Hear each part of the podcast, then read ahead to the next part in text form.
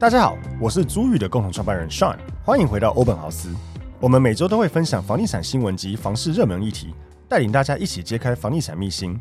通勤收听欧本豪斯，带你掌握一周房产新知。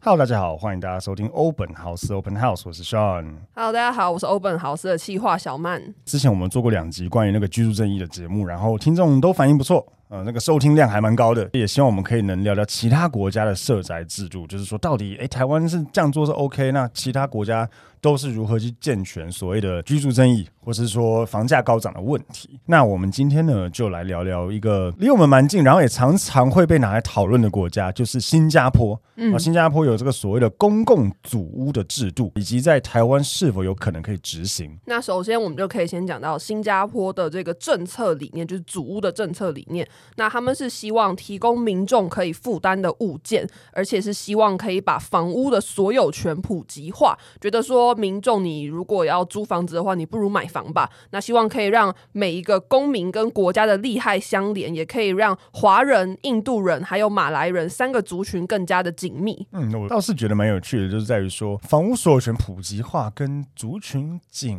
密的关联。我猜，但我不是很确定，嗯、因为像有一些国家，举例来像马来西亚，好了，马来西亚有。常见的就是华人跟马来人，嗯，常见，当然还有很多其他种族在里面，但马来人是比华人多的。但是很常听到的一个状况是百分之，我忘记数字多少，但是我就举数字举例好了，就是说可能比如说百分之七十的财富掌握在百分之三十的华人手上，哦，类似这样，就是譬如说华人是三成，马来人七成，可是财富是相反的。哦，那有时候反而也会因此而造成族群之间的对立。我都举例，我们这不是真正千真万确的数字，但是大概的状态是这样，会造成一些对立，是真的。那这样我们就可以讲到这个祖屋制度的简介。新加坡呢是从一九六零年就开始盖公共祖屋，到目前为止，全国有将近八成的人是住在这个祖屋里的。那加上每一个劳工呢，每个月都会被政府强制的储蓄，所以等于说他们买房的头期款还有房贷也可以从这个储蓄的账户里面扣。嗯，其实如果有去过新加坡人就会知道说，到处都是长得像国宅的房子。哦，真的？可是什么叫长得像国宅房子？很大吗？就是一栋一栋，然后上面有些都有编号。嗯，对，还有编号。有啊，像台北其实也有啊，那个从国宅或是很多地方的国宅都有编号。嗯，就第一栋、第二栋什么到第三十几栋都有之类的。其实那种我觉得几乎都很高的几率都是我们叫国宅啦。他们就叫这个公共租屋嘛，嗯、对。那我觉得这个强制储蓄这个就真的很特别。这边可以讲一下，就是它有一个所谓的新加坡公积金计划，哈，称为 CPF（Central Provident Fund Board）。哦，员工每月的薪资需扣除百分之二十缴交至公积金账户，而且雇主啊，就是你老板。还要再提拨百分之十七，也超多的。但我觉得，嗯，员工每个月扣百分之二十吧，其实很多哎、欸。对，举例来讲，以台湾假设，呃，我就说一般可能刚毕业上班族三到四万，嗯，我讲好算点，maybe 四万好了啦。嗯、你每个月要提拨。八千块很多哎、欸，其实很多哎、欸，超级多。嗯，其实很多，所以也要看大家愿不愿意啦。嗯，以及生活上，如果你提拨这个二十趴起来，会不会影响你的生活？嗯，对。但我觉得这个想法是很有趣，因为这边有讲哦，就是其实说白一点，这就是政府要逼你存钱了。那这笔钱可以拿来付一些像教育、医疗或者是土地需求的费用。简单来说，政府就是不希望你变成个月光族，然后到最后变成社会问题。我就是逼你钱存起来，你到时候就是不管你是要上学，或是看病，或是买。买房子，我已经逼你存钱了，而且你的老板也有帮你存。嗯。好，那接下来呢，我们就可以讲到这个祖屋的制度。祖屋呢，又被称作 flat，它是新加坡的公共房屋。那新加坡全国呢，有九成以上的人都是住在这个祖屋里面。那这些祖屋呢，是由建屋局盖的，建屋局呢又会叫做 HDB，就是 Housing and Development Board。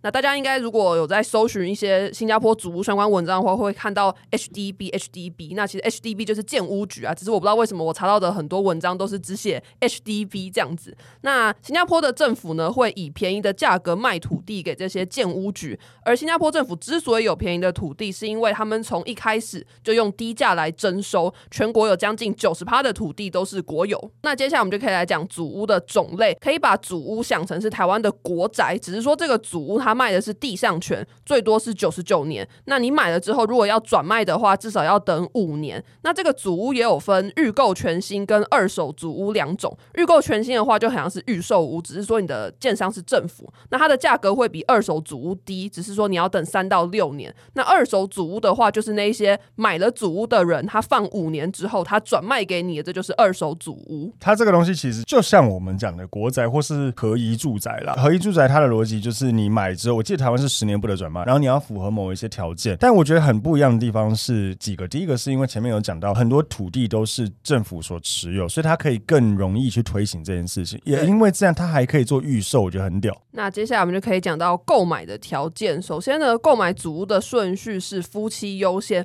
如果你是单身族的话，要等到三十五岁以上才可以买，而且你可以买的地区也有所限制。那你买这个祖屋一定要是自住，你不可以同时拥有两栋祖屋。所以如果你想投资房地产的话，你就是只能够去买那个私人建商盖的房子。而且只要市场过热，让这个祖屋的价钱飙太高的话，政府也会出手干预。我还蛮好奇他要如何限制自住。举例来讲，可能你家里有。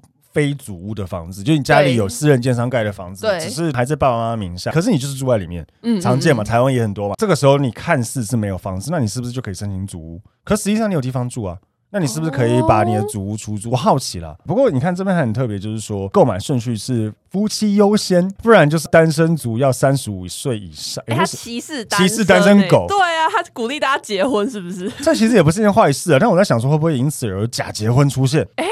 有可能哎、欸，我发现我们好像每次讲到什么房子有关的话题，就会先提到假结。这就是对我们这种华人思维，什么样 什么事情都要钻漏洞，有没有？就是为了方便让大家都可以去排租，我就一直疯狂跟人家结婚就好了。就我跟你结婚，哦、我们就可以去买去去申请租啊。我一申请排到入住，我就跟你离婚了，让我再去找下一个人。哦，这样就不用不用卡这个三十五岁以上。假设一对二十五岁，然后等十年才有机比较有机会买主，我就一直跟跟他们结婚不就好了？感觉是、欸，感觉是一门生意，你很适合当新加坡人，是你们到到处结婚，搞不好真的有人在这样做。如果正在住新加坡，或是有新加坡朋友的听众，可以多跟我们反馈，有没有新加坡有没有这个假结婚买主屋的这种文化？对，不过回到正常状况，就是说他有对不同身份的人也有设不同条件限制了，包括就是你可以购买的房型、面积，然后一个重点就是定收入老板，就是你如果太有钱，你就不应该要来买祖屋。他要保障所有新加坡人都能买得起房子，所以如果你的收入高到个程度的话，他认为你这样的人就是不需要去买祖屋的人。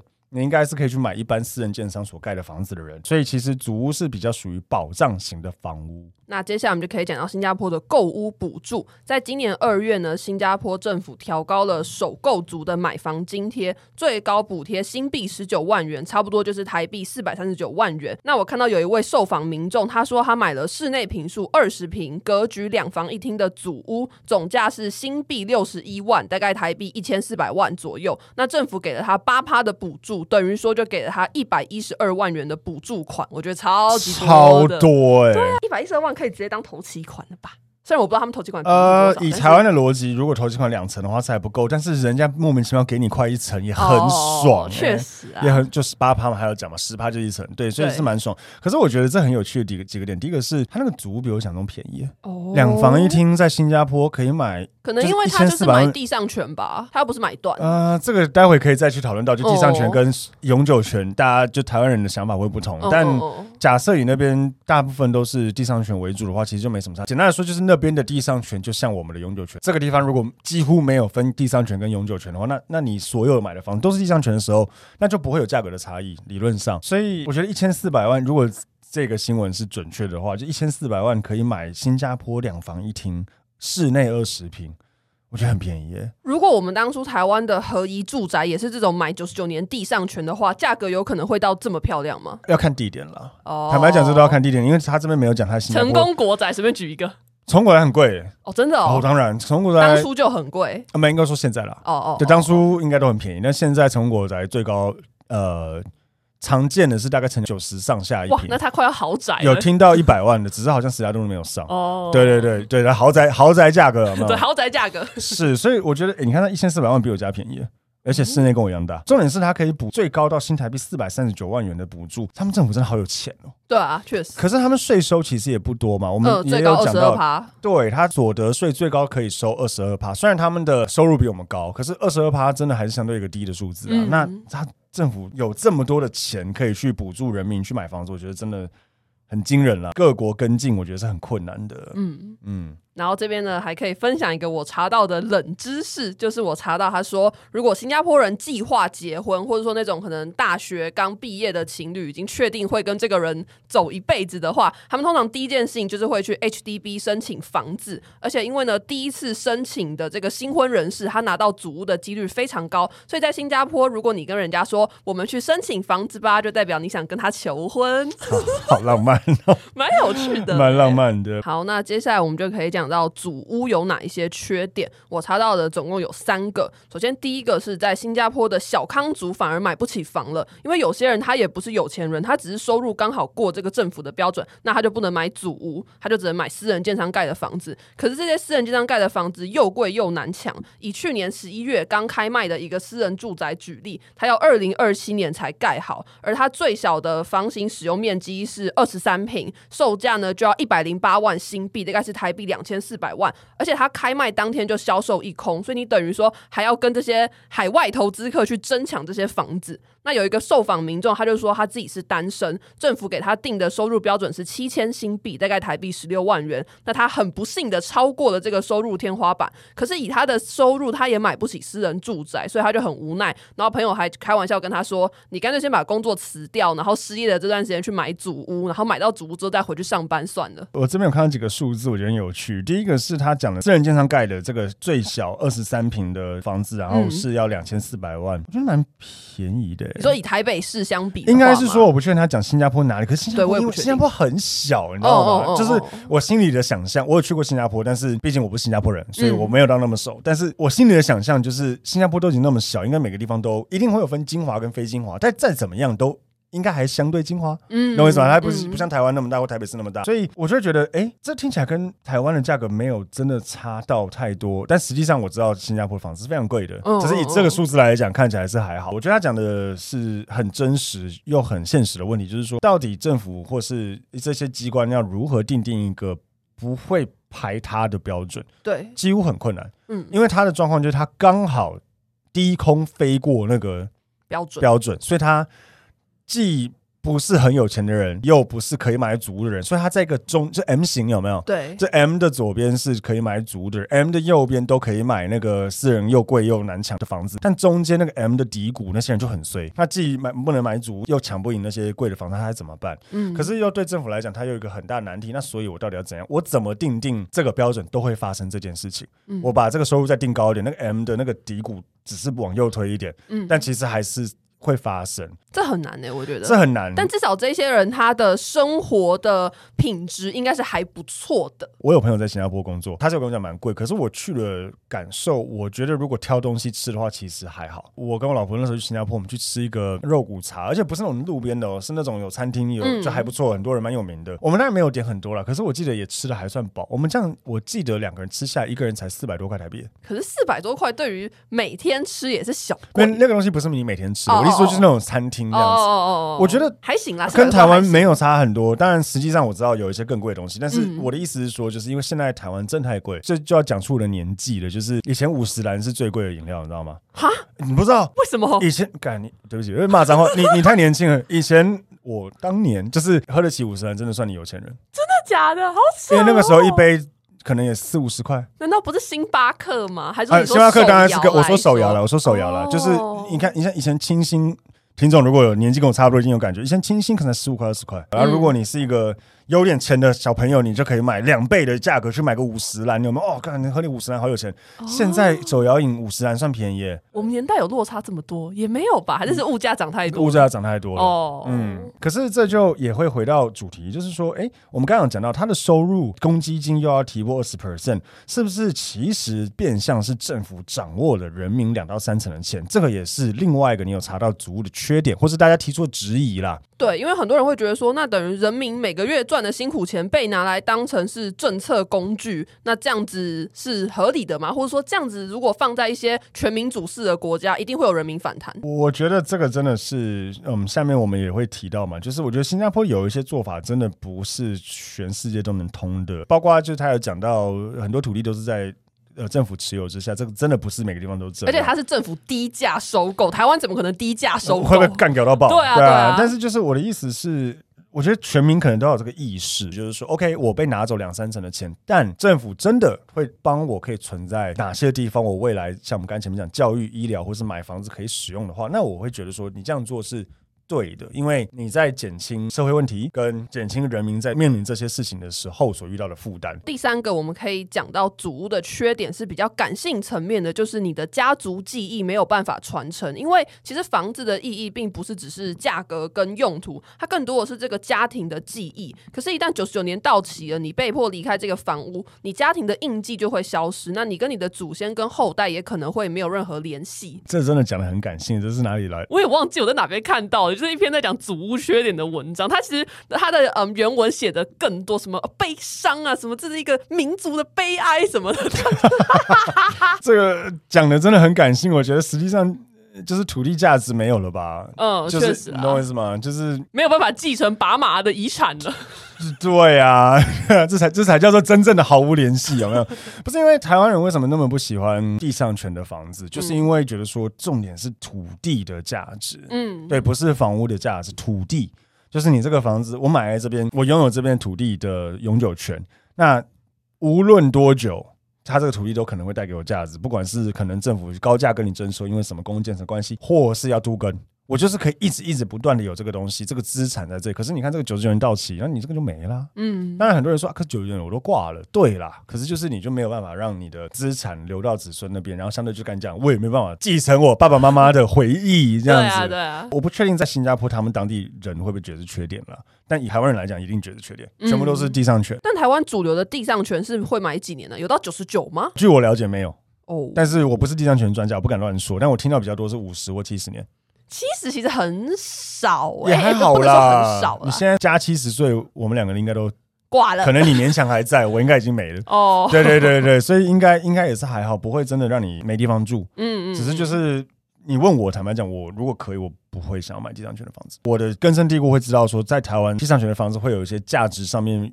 弱于就是永久权的房子，以我的资产价值的问题，我不会想买。但是如果不会有价值的差异，我 OK。但如果以就是居住权这件事情来说的话，房子或者土地这件事情，是不是就不应该要是永久属于某一个人？哦，这个问题问的很深欸，我想一下哦。对啊，因为。你居然是要保障每一个人的居住权，但是你又让这些房子跟土地可以永久的属于某一些人。我觉得某个层面上来讲，你讲的是对的，因为你实际上居住权你需要的是房子，不是土地嘛。所以他只要能够保障你在一个生平，你一生对你一辈子，一九十九年所什么之类一定用得完的，除非你是什么人瑞，否则一定用得完的话，其实你。就是保障你的居住权，你不需要那个土地啊。对啊，对啊，对，那个土地可以拿来再继续保障下一代。但我觉得这在台湾现在要改已经太困难了啦。对啊，因为台湾 台湾人的那些价值都在那些土地里面，那些钱都在土地里面，所以哎，土地真的很值钱。我不知道你会不会有这种感受？是有听说什么？有人什么？因为家里有一块地，然后分回来的小孩拿了几百几千万这种事情。当然，当然，对啊。我有时候就是因为最近台北市很多地方都在都跟或是围绕在拆掉，然后有些基地其实没有很大，嗯，然后就上面杂草丛生，那你在那边看着它，你就想说，这一块地小小一块，可能总销金额就可能几十亿。哪里呀？很多啊台北市超多的，微风旁边一整块拆掉，叫扬生扬生君悦，如果没记错，它的那个地基地是正复兴南路。复兴北路，我有点忘记它门牌是复兴南复兴北，反正就是在那一块很大一块，那边都一平已经因为预售嘛，那边号称已经卖破两百万，哈真假？嗯，然后还有像国父纪念馆附近带状公园那边有一块也是大尖山，但我一时间忘记谁是生阳吗？还是忘记了？反正就是在光复南路二六零二八零巷那边也有一大块，蛮大一块的土地全部打掉，那边应该也有上两百，如果没记错。所以你就是会看到那一块杂草丛生，然后就是两个巷子中间那一块这样子一块地。然后你可以想象说，这边可以创造几十，甚至有没有可能上百亿？不知道看它几户的价值，就一块就是袅袅的地，然后杂草丛上面还有狗在拉屎，就是这样子。所以你就感受到说，土地在台湾有多么的值钱。你看，如果这些土地都是政府的，然后打掉变成新的房子，像祖屋这样子，可以再卖给。需要的人，你就会瞬间没有感觉到这个土地的价值有多惊人。嗯，可是像我刚刚阐述的，那如果你是这一块地的呃十个地主之一，你是超级暴发户，哦哦、超级暴发户。哎，嗯、对，所以这个是一个，我觉得在台湾真的好难改哦。哦，嗯。接下来我们来进一段广告，房东的小确幸来喽。加入租寓的社会住宅包租代管，让我们免费替你管理房屋，还能享有税金减免及修缮补助。想了解更多资讯，欢迎点击 Podcast 下方的资讯栏，加入租寓 Line 官方账号哦。有人就问说，那新加坡这么棒的一个公宅或者组屋制度，到底台湾有没有可能去执行？新加坡国立大学的这个商学院房地产系的教授啊，就在讲座上面讲说啊，组屋的政策成功的关键是稳定的政府及长期推动住房政策。也就是说，我刚才讲，你从一九六零年代开始做这件事情，现在的人民都有享受到了，所以他们就不会讲什么。但这个教授也直言，新加坡的政策比较独特，其他国家想要复制不容易。就像我们前面所讲，第一个，你土地要百分之九十能够在政府的所有。我们这边有个数字嘛，讲说，哎，台湾呢、啊，国有土地是两百五十一万公顷，而占了台湾地区土地总面积三百六十万公顷的大概七十 percent 左右。但其其实本听起来蛮多，对不对？我跟你讲，一定一大堆都是山上山上什么国家公园之类的，那个不算呐、啊。因为台湾本来就是个山脉居多的地方，你要真的看能够盖房子的地方，绝对绝对远低于这个数字。而且其实这七十八还要扣掉一些政府自己的建设哦，对啊，这样东西全部都扣完，我真的相信很少很少。再加上，因为台湾是个中小企业非常多的一个地方，那常年下来，其实这些中小企业从以前一直把钱拿到放哪里，你知道吗？我不知道，房地产、土地啊，哦、房地产啊。你看，像你知道南港那边现在在大都更嘛？很多很多的建设，像什么东方明珠之类的，那边的很多土地都是原本南港轮胎的土地，就企业的，或是像我们常听到一些什么台肥。很多土地，嗯，很多的大的或是传产企业名下是有非常多的土地的，太多这些早年在台湾可能五六零年代、六七零年代有赚到钱，号称那时候什么前沿角膜，那时候还没出生呢，但就是我没那么老，但就是在那段时间，大家有赚到钱的时候，很多这种企业都把钱拿去放在房地产或土地里面，以至于现在很多这些土地、这些钱都在这些私人的手上。像我们之前在做租租案件的时候，我也会陪我们业务去谈一些案子，会去找一些建商。嗯，然后我忘记我们跟你分享过，就是我们去找一个建商啊，他是那种现在已经完全没有在线上盖房的建商。有些听众如果也是房仲朋友，或是在做类似行业的，一定很有感觉。就是台湾有很多那种建商啊，就你去人家的那个办公室啊，那个办公室看起来就是都没开灯，然后里面就是几个办公桌，然后就两三个老人就坐在那边。感觉要倒了，欸，然后在那边泡茶。哦，没有，你知道他们在干嘛吗？这两三个人只是负责去管理这些号称这个建商的名下的一些在出租的一些物业。我已经遇到好几个这个，但我讲一下最近的那个，就是他是有很多办公室在台北市出租，这些老人们。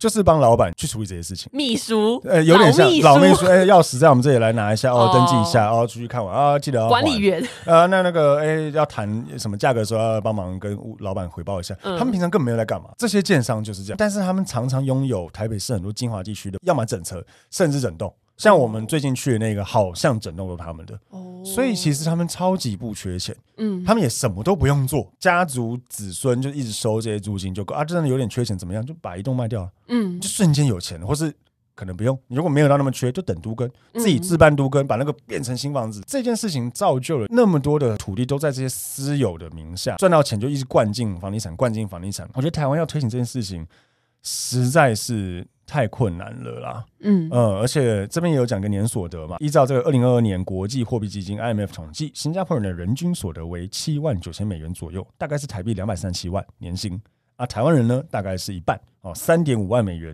嗯，不到一半，台币是一百零五万元。那所以所得是一个问题，可是我觉得所得的背后。你知道之前呃，我们我有一个朋友也是自己开公司，他就跟我，们在讨论，他跟我年纪一样，我国中同学，我们在讨论说为什么台湾的薪资一直拉不起来，或是说这些钱到底去哪里了？他说他跟一些朋友讨论过，他有个理论，我不知道是不是正确，就是分享一下，他觉得很多这些钱都去哪了？去房地产。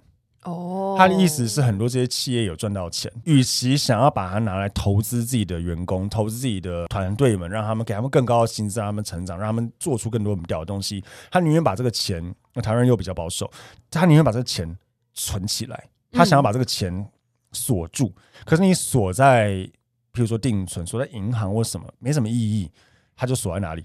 房子。嗯，他们就把这些钱拿去买房子、买房子、买土地、买土地。我觉得是一样逻辑。而且台湾中小企业太多，他没有办法像有一些国家，它的某一些企业大到它是可以左右薪资的。你有听过吗？人家讲说，譬如说像韩国三星或什么，哦，好像有听过。三星好像有听过。他的企业大到它调薪会影响很多其他企业，因为他的薪水就是明显比人家高。嗯，可是，在台湾因为。中小企业太多，你很难从一个很垄断独断的一家公司去做这件事情。这样子的情况下，然后大家钱又一直拿去房地产，就会一是恶循环，就是所得起不来，然后这些钱只会一直进到私人的土地这样子，然后土地涨价的时候，这些原本的人也都赚钱，但他可能就不把这个土地卖掉，或是只想用很高价的价钱去卖掉，以导致建商在盖房子后房子也很贵。就是我觉得它是个很严重的一个恶循环吧。嗯，但是我觉得也因为这样子，在台湾。真的要推这样的事情，我觉得是。很困难，还有一个点就是台湾人会遇到他一边要存钱，一边要同时扣劳健保。因为像台湾呢，跟新加坡的公积金计划比较类似的制度是劳健保。应该说从概念上来讲，这两个都是政府逼迫你拿你的薪水的一部分去存钱。可是新加坡的这个公积金计划账户里面的钱是可以拿来买房子，甚至你要拿来付教育的钱，你要拿去嗯做医疗用途都可以。可是台湾的话就没有办法，所以很多年轻人他可能薪水也没有很高，他只能够。一边存头期款，一边又要被扣劳健保，会加重负担。所以我就看到呢，有人有提一个想法，就是说，如果这个劳保可以自选投资的话，那人民就可以设立一个新的劳保选项，让劳工呢自己去提领额外的六趴到十趴的钱到这个账户，而且他允许民众在首购的时候，可以把这个账户里面的钱移转到一个叫做首购族专门账户的账号里，那让这个首购族专门账户呢变成你付房贷的头期款，那它可以有一些条件。比如说，限定一个人一生只能够开一次这个账户，这样子的话就不会遇到说一边存头期款，一边又要被扣劳健保的问题。而且政府也可以去看说，到底有哪一些人是真正的首购族。哎，这是谁提的？我忘记我看哪一篇文章了。哎，我觉得很棒哎，我觉得很有道理。嗯，我觉得他很有脑哎，嗯，他讲的很好。我觉得如果可以选择，我要拿退休金，还是我想把这个退休金拿来做别的事情，提早先做。我觉得很不错啊，嗯，对，就是我不用等到六十五岁之类的，所以我觉得他讲这个是超棒的，就是他也没有真的让政府多负担什么，逻辑上就是他可以自己再自选提拨一些钱，一样强迫储蓄。然后去看能不能做，譬如说医疗。假设我真的现在遇到了一个比较严重的医疗问题，然后我也刚好没有保保险，哎，至少我有这个钱可以用，嗯，才不会遇到真的遇到了这种付不出付不出来。对，所以我觉得这想法超好的。嗯，政府可不可以回答一下，说为什么这样做？当然，这种东西不是说什么明天可以直接推，但是就是说这件事情有没有可能执行？这想法很棒。嗯，总归我们上面讲的，其实新加坡有很多制度都非常的健全，也非常的合理。但几个点，第一个就是台湾要推行真的有困难哦，台湾人不喜欢地上权的房子。再来就是长期很多财富都已经在私人的。手上，而且又被灌进土地里面，所以变得都是私人土地。现在要整合这么多土地去做这件事情，不像新加坡有那么高比例是政府所拥有的。那我们就会问说，那台湾到底能怎么做？我觉得最重要的是要能够降低首购族的负担了。像现在也有推什么清安房贷啊，就是可以尽量的去降低首购族的负担。当然，因为房价还是一直节节的攀升。我们常常分享，市中心的房价本来就不是受薪阶级理论上要再买的，这不是只有台湾而已，各国几乎都是。嗯，但。至少可以让非这种很精华区的地方的房价还在一个相对合理的状态下，然后又让首购族是可以用更容易的方式，不管是很低的利率也好，或是先跟政府借钱，然后再逐年从薪资去扣之类的方法去还，让他们首购是更容易负担的话，我觉得才是重点。不然很容易遇到一个状况，就是首购族存钱的速度比不上房价涨的速度，他永远都买不到。每年存一百万，可是房价每年涨一百五十万，靠！我就永远追不上。那我现在要咬牙买又不行，我能不能就是跟政府像这公积金的逻辑，我先贷一笔头期款，可能一层我要自己出，一层我跟政府做类似贷款的方式。可是这个东西直接用强制执行的方式去每个月扣我多少的薪资，比如三分之一或者四分之一去慢慢还，这可以算一下数字，不确定过不过得了。但是我觉得。无论如何，就要想办法去降低首购者负担，才比较有可能。那在节目的最后呢，跟大家讲一下，就是上一集我们邀请了帅过头帅老师来，然后很多听众跟我们反映说，觉得声音忽大忽小，听了很不舒服。那我在这边先跟大家道歉。但是会造成这样，是因为就帅老师讲话有一个习惯，就他会很喜欢头动来动去，所以导致那个麦克风，因为我们的麦克风是固定的，就我们不是那种什么小蜜蜂戴在呃那个嘴边。所以我们的麦克风就会一边收音忽大忽小，然后我有很用心的调整过，但是就效果还是不是很好，就跟大家说一声抱歉，给大家一个不太好的聆听体验。我知道你尽力了，因为我们在现场录的时候，就是确实会发生的状况是，他本来讲的很小声，然后突然爆出来，对对，会突然这样，然后就是。就是你在拉那个你在修那个音的时候，要一直这样先调大调大到个点，看再拉小之类的，是是很辛苦。然后就像你刚才，他头会嗯，对，就帅老师的习惯，对对对，会容易动来动去，所以也是在这边跟大家说一声抱歉。嗯嗯，那欧宝豪斯每周一会更新房产周报，让你掌握一周房产大小事。那每周四会更新内容是网络上的热门议题或是房产相关的人员会上我们节目来做访谈。那大家记得可以追踪我们的脸书、IG 或是 YouTube 等等的社群看贴文跟影片。那如果大家有社宅包租代管、房屋装修或是租房子，或是你是房东，有任何相关的需求，都可以加我们的 LINE 连接在资讯栏，也可以到 Apple Podcast 或者 Spotify 按下追踪节目，并给我们五星好评哦。好，那我们今天节目就到这边，谢谢大家，拜拜。拜拜。